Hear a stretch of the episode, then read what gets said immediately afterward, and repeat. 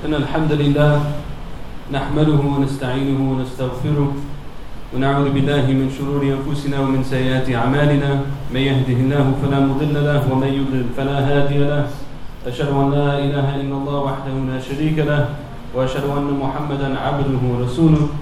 يا أيها الذين آمنوا اتقوا الله وقولوا قولا سديدا. يصلح لكم أعمالكم ويغفر لكم ذنوبكم.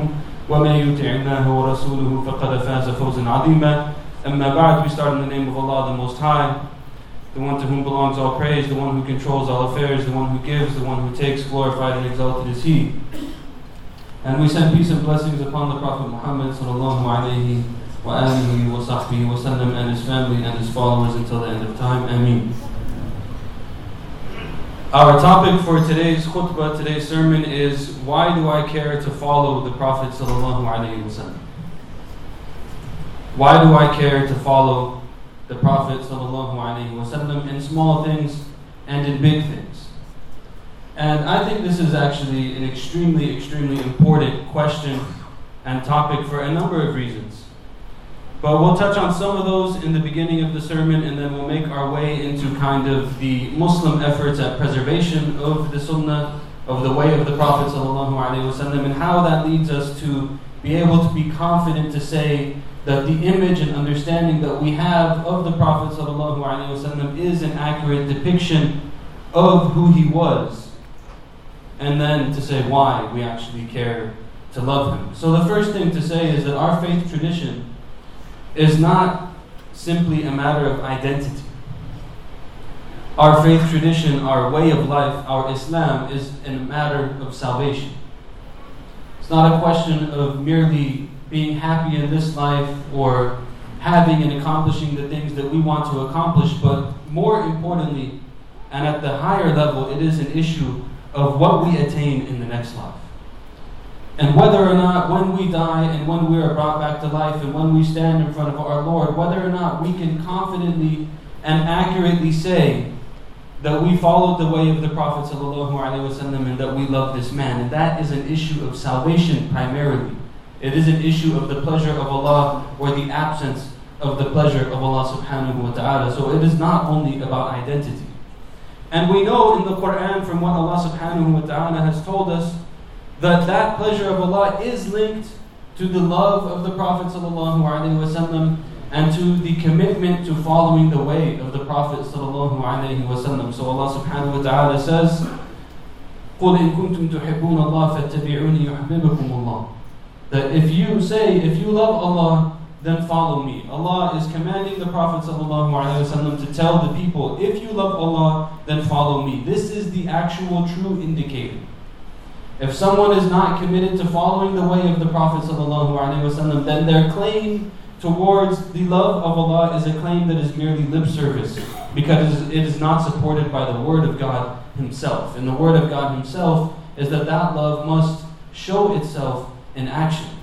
Allah subhanahu wa ta'ala also says, مَن يُطِعِ الرَّسُولَ فَقَدْ أَطَاعَ اللَّهِ that the one who follows the messenger and obeys the messenger وسلم, has actually obeyed Allah. Because it is the way of the Prophet. The Prophet is the one who is bringing that revelation to be followed. And Allah subhanahu wa ta'ala also says, مَا كَانَ لِمُؤْمِنٍ وَلَا مُؤْمِنَةٍ إِذَا قَضَى اللَّهُ وَرَسُولُهُ أَمْرًا أَن يَكُونَ لَهُمُ الْخِيَرَةُ مِنْ أَمْرِهِمْ That it is not the way of the believing man or woman that if Allah and His Messenger have declared something, they have decided something, it is not for them to have a choice in it. It is only for them to follow the way of Allah and His Messenger. And then the verse concludes by saying, وَمَن يَعْصِ اللَّهَ وَرَسُولُهُ فَقَدْ ضَلَّ ضَلَالًا مُبِينًا And this leads us to the next point. And the one who disobeys Allah and His Messenger, then they have gone far astray. They've made manifest error in their way astray from where they need to be. So the third reason why following the Sunnah really matters and following the Prophet really matters is because we need guidance. we need guidance. The world that is consistently plagued now by an, a, a never-ending feeling of impermanence. Everything feels impermanent. Nothing is stable. Five years it changes, six years it changes, seven years it changes. We are in need of something that is stable.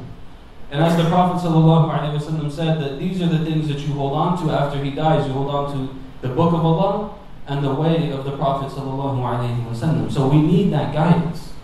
And Allah subhanahu wa ta'ala describes the Prophet ﷺ as having a number of roles. هو الذي بعث في الأميين رسولا منهم يتلو عليهم آياته ويزكيهم ويعلمهم الكتاب والحكمة that Allah is the one who has sent amongst the nations a messenger from them. as we've talked about before, who will recite the verses and will teach them how to purify themselves. And the last thing that he will do is he will teach them the book and wisdom.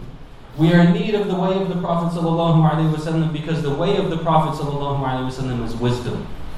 It's not just rules, it's not just requirements, it's not just things that we repeat at different places and we do at different times, but it is a submission to divine guidance in the form of the word of Allah subhanahu wa ta'ala in His book and in the form of the practice of the Prophet ﷺ as his messenger. And in the following of that guidance, eventually with time, wisdom is born.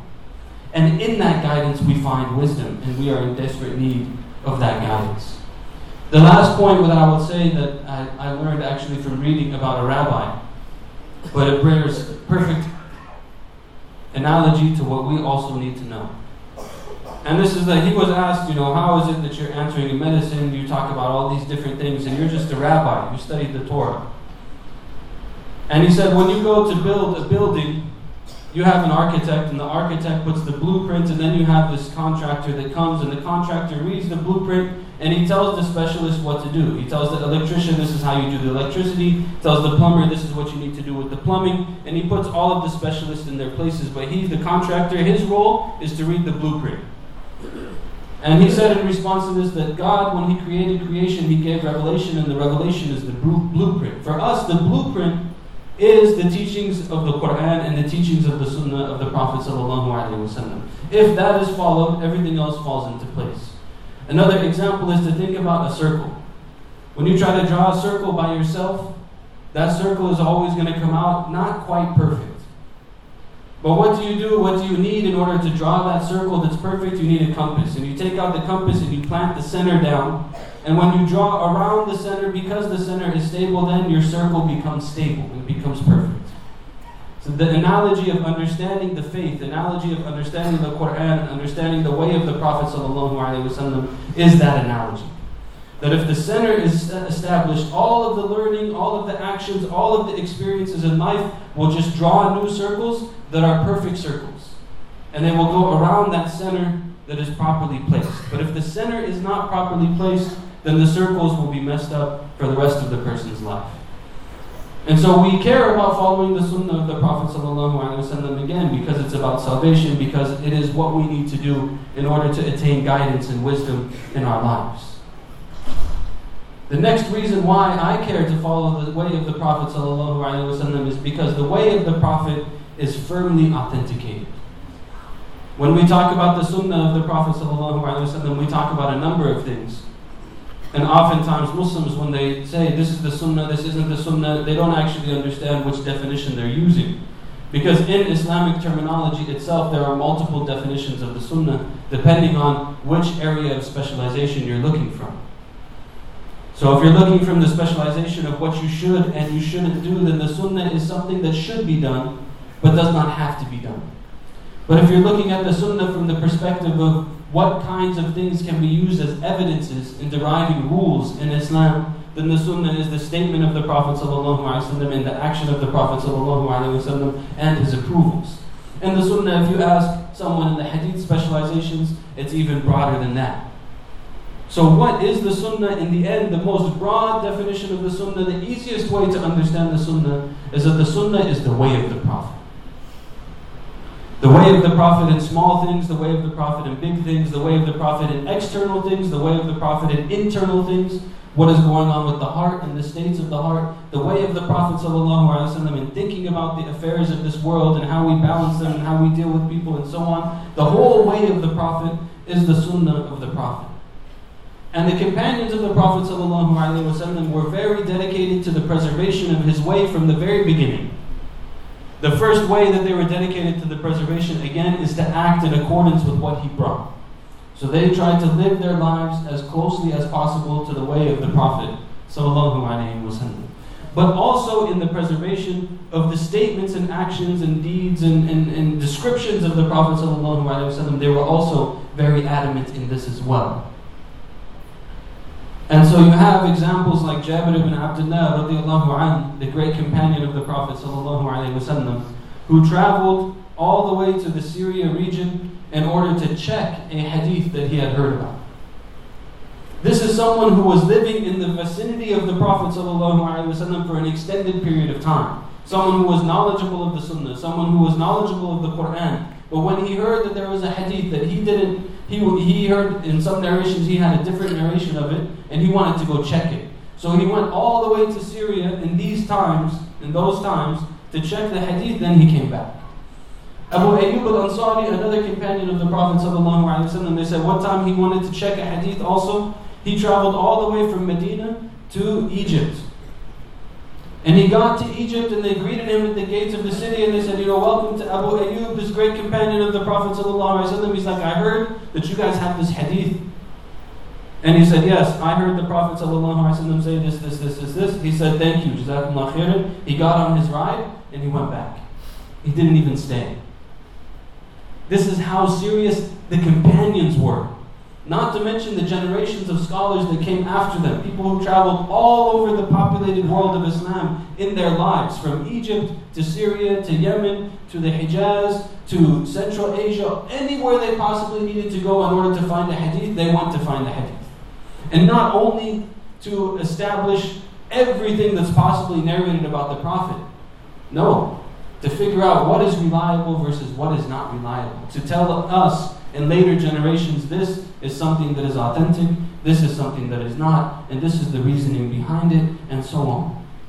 So you have amazing areas of study. The, the Muslims actually, it's not only hadith fiqh itself. The rules of halal and haram are an example of the preservation of the sunnah because the way of the Prophet ﷺ is known through that as well. So scholars of fiqh were actually amongst the first people who were serious about the preservation of the sunnah. And you have works like Imam Malik's, you have uh, actually works attributed to Shafi'i and Hadith and Abu Hanifa as well. They're sometimes debated, but still, you have these works of Hadith that are attributed to the early scholars of Halal and Haram, not only the scholars of Hadith.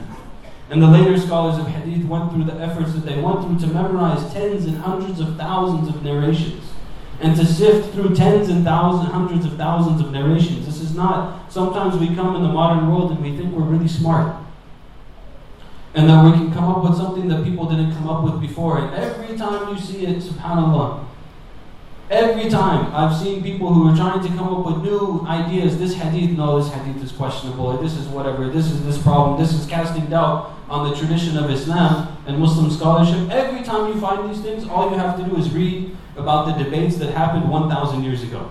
And the exact same issues have already been dealt with. But we come up with them and we think that we're very intelligent. So you see this in the, in the development of hadith and fiqh, you see this in the development of the books of hadith, you see this in the development of the methodology of hadith sciences, which is unique to the Muslim tradition. You have even non Muslim historians that have used the methodology of hadith sciences to write history. Because they said this is a very authentic and reliable way to know what is true and what is not true. It's not just that everything is taken because someone wrote it. But there's a whole process to figuring out what is reliable and what is not. So you have hadith sciences, you also have biographical dictionaries. Muslim scholars wrote thousands and thousands of biographies of people just to know is this person who was in this chain of narration, who narrated this hadith, who were they? And were they reliable or not? Thousands of biographies. So this whole massive scholarly endeavor, this whole massive scholarly endeavor exists. Why? Because the nation of Muhammad loves the Prophet Muhammad.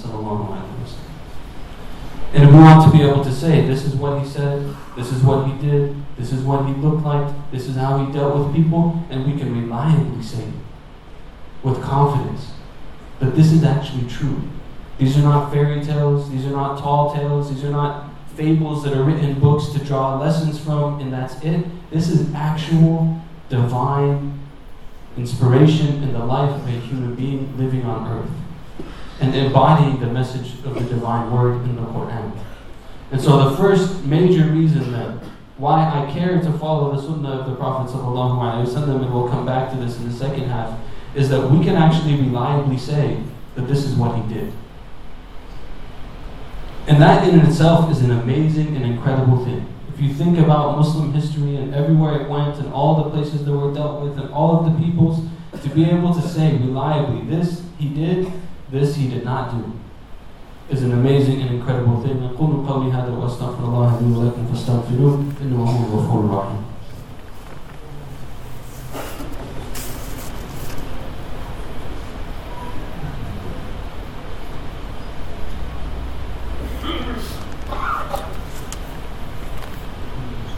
بسم الله الرحمن الرحيم الحمد لله والصلاة والسلام على رسول الله وعلى آله وصحبه ومن أشهد أن لا إله إلا الله وحده لا شريك له وأشهد أن محمدا عبده ورسوله أما بعد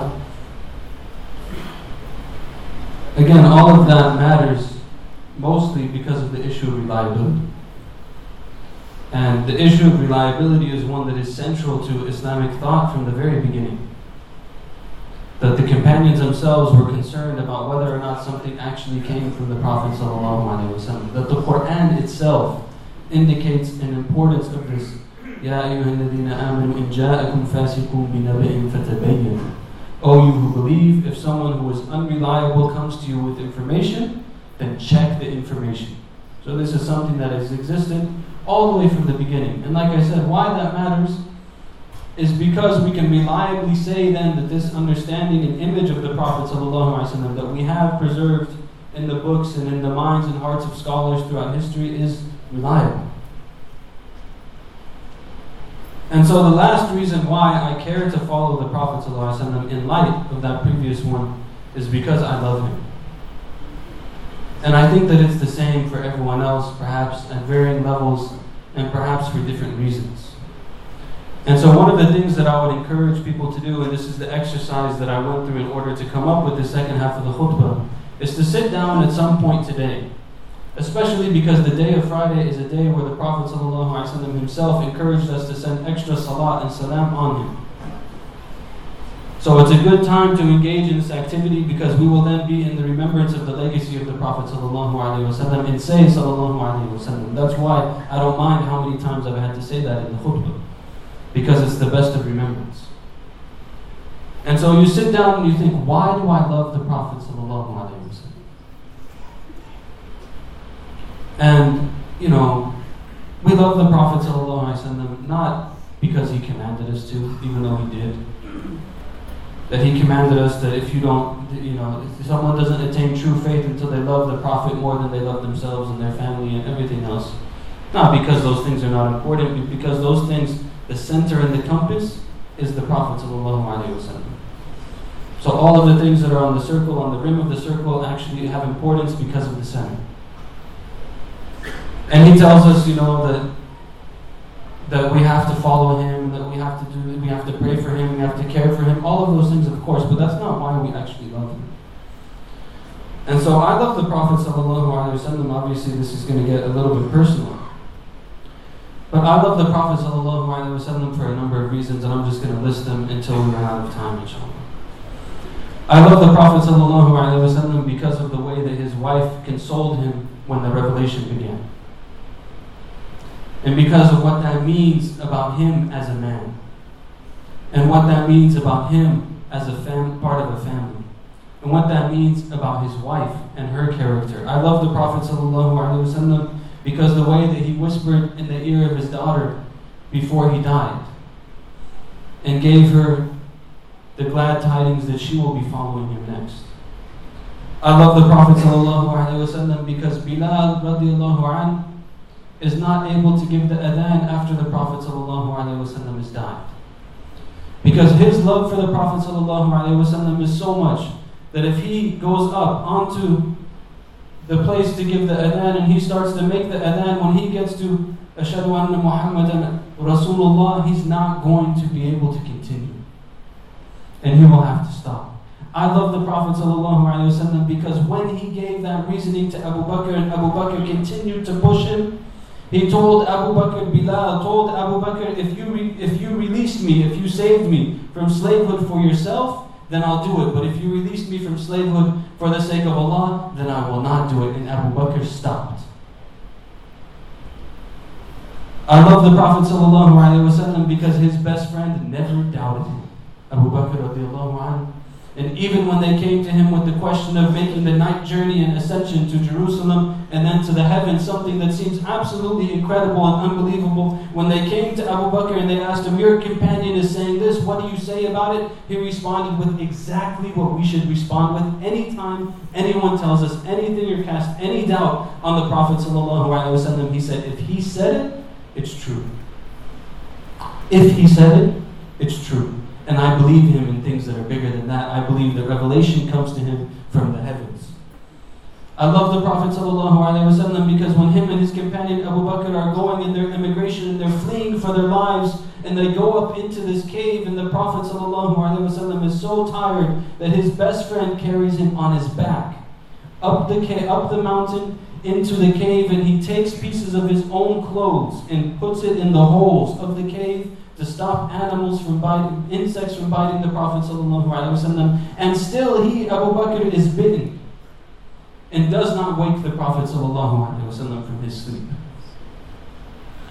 I love the Prophet ﷺ because when he arrived in Medina with Abu Bakr, they actually thought that Abu Bakr was the Prophet ﷺ because he was so unassuming in the way that he carried himself and so unassuming in the way that he dealt with his friends and his companions. I love the Prophet ﷺ because in the beginning of the call, when he called the people of Quraysh together, the notables, to ask them to answer his call, none of the men stood up, and only one young man, a boy, stood up and said, I will bear witness to the call that you are calling us to. I will follow your way, O Rasulullah. And that young boy was Ali, radiallahu anhu.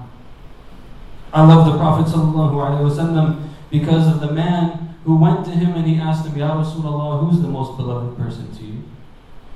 And when he went and he asked him that, he thought that he was the most beloved. Because everybody thought that they were the most beloved person to the Prophet. And I love the Prophet because his answer to that question was his wife, Aisha. And then when the man asked again, he pushed again, he thought he was going to be the first one from the men. The Prophet said, Abu, her father. I love the Prophet because he combined qualities and attributes that are seemingly not possible to combine in the same person. He was strong and courageous, yet he was soft and kind. He was humble and calm, yet he was extremely intelligent and strategic. Everything that you think these cannot come together in one human being, the Prophet ﷺ brought them together in one human being. I love the Prophet because he never gave up his mission. Regardless of the consequences, regardless of the difficulties, regardless of what he saw, his mission was to tell people about the love of Allah. His mission was to guide people to the submission to Allah subhanahu wa ta'ala, and he did not give up that mission. And I love the Prophet ﷺ because he cared for us more than he cared for himself.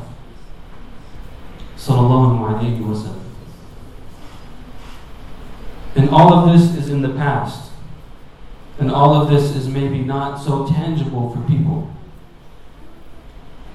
And a lot of times people say that they're happy that they learned about Islam before they actually met the Muslims. And although, alhamdulillah, I've had my fair share of difficulties with the Muslims, I'm very happy that I met the Muslims actually before I learned about Islam. Because the Muslims are the ones who indicated to me and showed me what is the way of the Prophet. And so I love the Prophet of Allah وسلم, because I love those who follow his way. I love the simple kindness and generosity of the everyday Muslim. I love the way that people treat you when you come into their home. I love sitting on the ground I love coming to a community that has backgrounds and colors and languages and experiences that are so diverse, and yet we still come to the same place. I love the Prophet ﷺ because the love of the Prophet ﷺ that I see in the behavior of the Muslims, who are trying to a lesser or greater extent to follow and be true to his way. And so I encourage all of us to actually reflect on this question. And if we don't have a good answer to this question, then it's an indication that we need to do some study. Because if we can't figure out why we love the Prophet ﷺ, then we can't figure out anything about who we are or where we're going after we die. Because that is the key to our existence. That is the key to who we are, and that is the key to who we strive to be. We ask Allah subhanahu wa ta'ala to forgive us of our sins and our shortcomings. Oh Allah, forgive us of our sins, accept from us our deeds, enter us into paradise and keep us away from your punishment. Help us to do good in this life so that we may attain your pleasure in the next.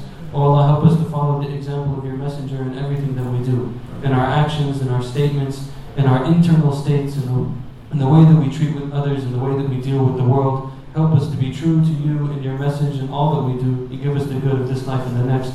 اللهم اغفر لنا ذنوبنا واسرافنا في امرنا وثبت اقدامنا اللهم بارك فينا وبيننا والف بين قلوبنا وصفوفنا اللهم زد زدنا محبة لرسول الله صلى الله عليه وسلم اللهم زدنا محبة لرسول الله صلى الله عليه وسلم اللهم بارك فينا وبيننا وتقبل منا واعف عنا واتنا في الدنيا حسنة وفي الآخرة حسنة وقنا عذاب النار اللهم بلغنا رمضان اللهم بلغنا رمضان اللهم بلغنا رمضان فإننا قد اقتربنا منه. وصلى اللهم وسلم على سيدنا محمد وعلى آله وصحبه وسلم تسليما كثيرا وأقيموا الصلاة.